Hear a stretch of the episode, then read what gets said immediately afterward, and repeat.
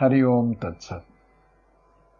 श्रीमद भागवत या महापुराणाचा एका अंगाने परिचय करून घेत घेत जशी जशी ही कथनाची गंगा पुढे वाहत जाईल तसा तसा त्यातल्या प्रेमाचाही अनुभव आपण घेणार आहोत. श्रीमद भागवत महापुराणाचे निर्माते आहेत वेदव्यास. हिंदू परंपरेमध्ये अठरा पुराणांचं महात्म्य आहे. जसं देवी पुराण आहे शिवपुराण आहे या सगळ्या पुराणांमध्ये भागवत कथेला मात्र महापुराण असं म्हटलं जातं. का म्हटलं जातं?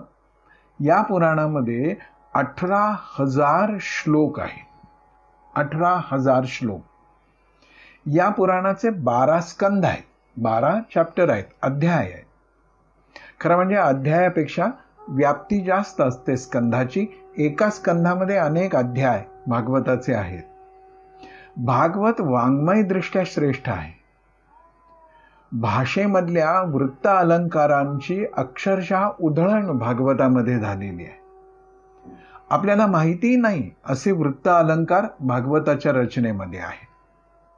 पण केवळ एवढ्यामुळं भागवताचं मोठेपण नाही आहे त्याची श्रेष्ठता नाही आहे असं म्हटलं जातं की श्रीमद भागवत पुराण हे नुसतं पुराण नाही आहे काव्य नाही आहे नुसते श्लोक नाही आहे ही भगवान श्रीकृष्णांची वाङ्मय मूर्ती आहे असं म्हटलं जातं. आणि या भागवत कथेमध्ये भगवान श्रीकृष्णांचं संपूर्ण तेज समाविष्ट आहे. प्रत्यक्षा वर्तते हरे. हे या भागवत कथेमध्ये साक्षात भगवान श्रीकृष्णांचा निवास आहे. जसं दासबोध आत्माराम ही समर्थ रामदासांची वाङ्मय मूर्ती आहे. देहरूपाने ते आपल्यापासून गेले पण वाङ्मयामध्ये चिरंजीवत्वानं ते आपल्याबरोबर आहे.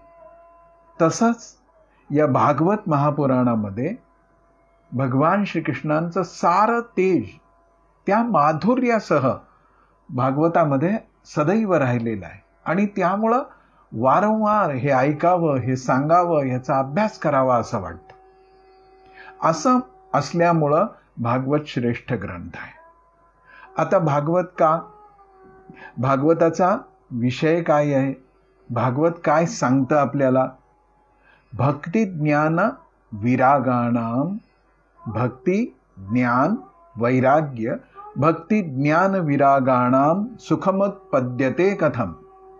या एका भागवत कथेमध्ये काय आहे? भक्ती तर ओतप्रोत भरलेली आहे. ज्ञानही आहे. आणि ह्याच्यामध्ये वैराग्य निर्माण करणारा सगळा उपदेशाचा विषय आहे. वेद उपनिषद ब्रह्मसूत्र या सगळ्याचा जणू काही सार भागवताच्या कथेमध्ये आपल्याला प्राप्त होतं. पण याच्या बरोबरीनं भागवत अवतरित का झालं हे जेव्हा आपण पाहतो तेव्हा थक्क होऊन जातो. म्हटलं गेलेलं आहे असं की भक्ती ज्ञान विरागाणाम सुखमुत्पद्यते कथम स्थापनम सर्व वर्णेषु प्रेमपूर्वम प्रयत्नत। सर्व वर्णांमध्ये ब्राह्मण वैश्य क्षत्रिय शूद्र या चारीही वर्णांमध्ये अत्यंत प्रेमपूर्वक रीतीनं भक्ती ज्ञान आणि वैराग्याची स्थापना करण्यासाठी श्रीमद भागवत कथाची भागवत कथेची निर्मिती केली गेली. ही कथा ऐकली. सात दिवस ऐको वर्षानुवर्ष ऐको याचं श्रवणाचं फल काय आहे? का ऐकायची ही? सदा सेव्या सदा सेव्या श्रीमत भागवती कथा यस्याहा श्रवण मात्रेन हरिश्चित्तम समाश्रयेत काय फळ आहे याचं? याचा स्वाद घ्या वारंवार स्वाद घ्या आणि स्वाद घेता घेता या भागवती कथेचा आनंद घेता घेता सर्वात मोठं काय होतं? याचं श्रवण केल्याने आपलं चित्त भगवंताच्या ठाई सदाच जाऊन स्थिरावत सारी उलगा उलग साऱ्या चिंता सगळी घालमेल संपून जाते आणि समाश्रयेत भगवंताच्या त्या मूळ ऊर्जेशी ज्योतिषी पूर्ण रूपाने आश्रित होऊन आपलं चित्त राहतं आपलं मन राहतं. अशी भागवत कथा ज्यांनी श्रवण केली ज्यांनी आपल्या घरी हा ग्रंथ आणला त्यांचं घर कसं असेल? हे सगळे लाभ यासाठी समजून घ्यायचे की मग हळूहळू भागवत कथेच्या महात्म्याचं आपल्याला भान यायला लागतं. असं म्हटलं गेलेलं आहे. कथा भागवतस्यापी. ही भागवताची जी कथा आहे हा जो महाग्रंथ आहे नित्यम भवती यदगृहे. ज्या घरी या भागवताचं नित्य श्रवण होतं किंवा हा भागवत ग्रंथ ज्यांच्या घरी आहे येईल पुढे हा विषय. नुसता हा ग्रंथ आपल्या घरी आहे पण या श्लोकापुरता विचार करायचा तर जे आपल्या घरी नित्य या भागवताचं श्रवण करतात तद्गृहम तीर्थरूपम ही। ते घर कसं होतं? तीर्थरूपम ही। वसताम पापनाशनम त्या घराला तीर्थक्षेत्राचं स्वरूप येतं असा ह्याचा एक अर्थ आहे. त्या घरातच सारी तीर्थ येतात असाही त्याचा अर्थ आहे. आणि हे घर सर्व पापांचा नाश करणारं महातीर्थ बनून जातं. आणि म्हणूनच जगद्गुरु तुकोबराय असं म्हणतात गीता भागवत करीती श्रवण अखंड चिंतन विठोबाचे. असं घर घर ज्यांचं आहे ते कसं आहे? कुळी कन्यापुत्र होती जे सात्विक तयाचा हरिख वाटे देवा. भगवंतालाही ज्या कुटुंबाकडे बघितल्यानंतर परमावधीचा आनंद व्हावा असं घर जर आपलं निर्माण व्हायचं असेल असा आपला परिवार असं आपलं कुटुंब बनवायचं असेल तर भागवताचं नित्य स्मरण तिथे झालं पाहिजे. पहिली गोष्ट सांगितली आहे भागवत ही भगवान श्रीकृष्णांची वाङ्मय मूर्ती आहे. म्हणजे हे भागवत जणू भगवंताचा देह आहे.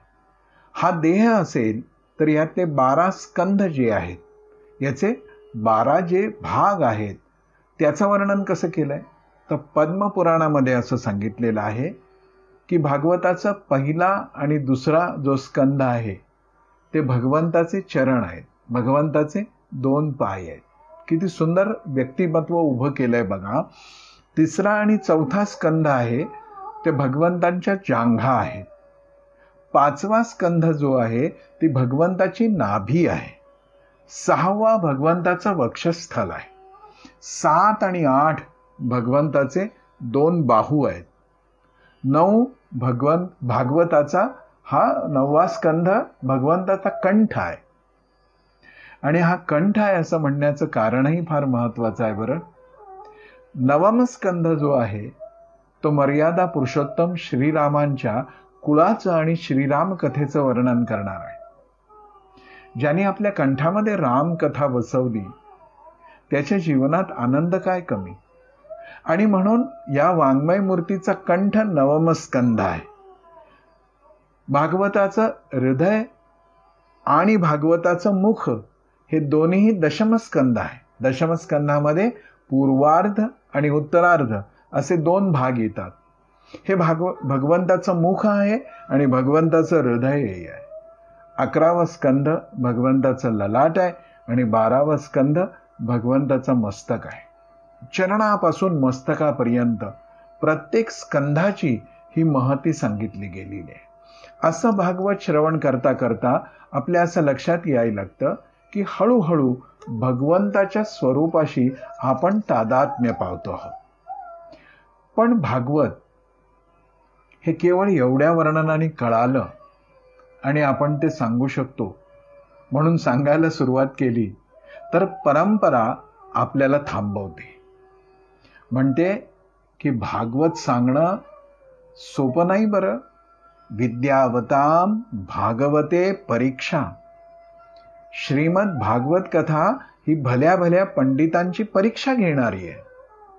मग आता प्रश्न येतो की माझ्यासारख्या धड विद्यार्थीही नसणाऱ्या माणसांनी हा प्रयत्न का करावा?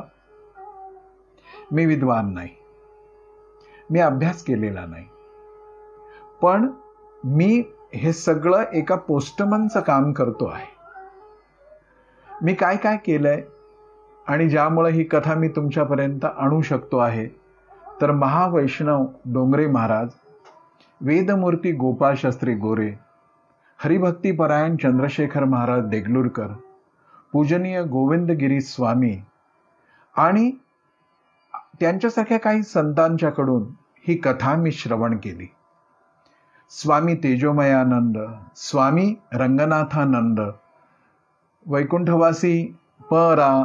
पंडित रा. बा. अवधानी भक्तिवेदांत प्रभुपाद प्रज्ञा भारती श्रीभा वर्णेकर एकनाथी भागवत पंडित भालचंद्र शास्त्री मुळे स्वर्गीय मधुकरराव भागवत अशा अनेक विद्वानांनी पंडितांनी जे सांगितलं जे लिहिलं त्यांच्या अवीट अम्लान वसंत उद्यानातून मुक्त हस्तानी मी हे अमृत भांडार आणलेलं आहे. पोस्टमन हा माझा अधिकार आहे ती माझी भूमिका आहे. आणि त्याच अधिकारानं पुढचे सगळे अठ्ठावीस एकोणतीस दिवस मी आपल्यापर्यंत भागवत पोचवणार आहे. श्रवण हा श्रेष्ठ धर्माचं पालन आपणही करावं अशी कामना करत मी वाणीला विराम देतो. हरिओम तत्सत हरिओम तत्सत हरिओम तत्सत.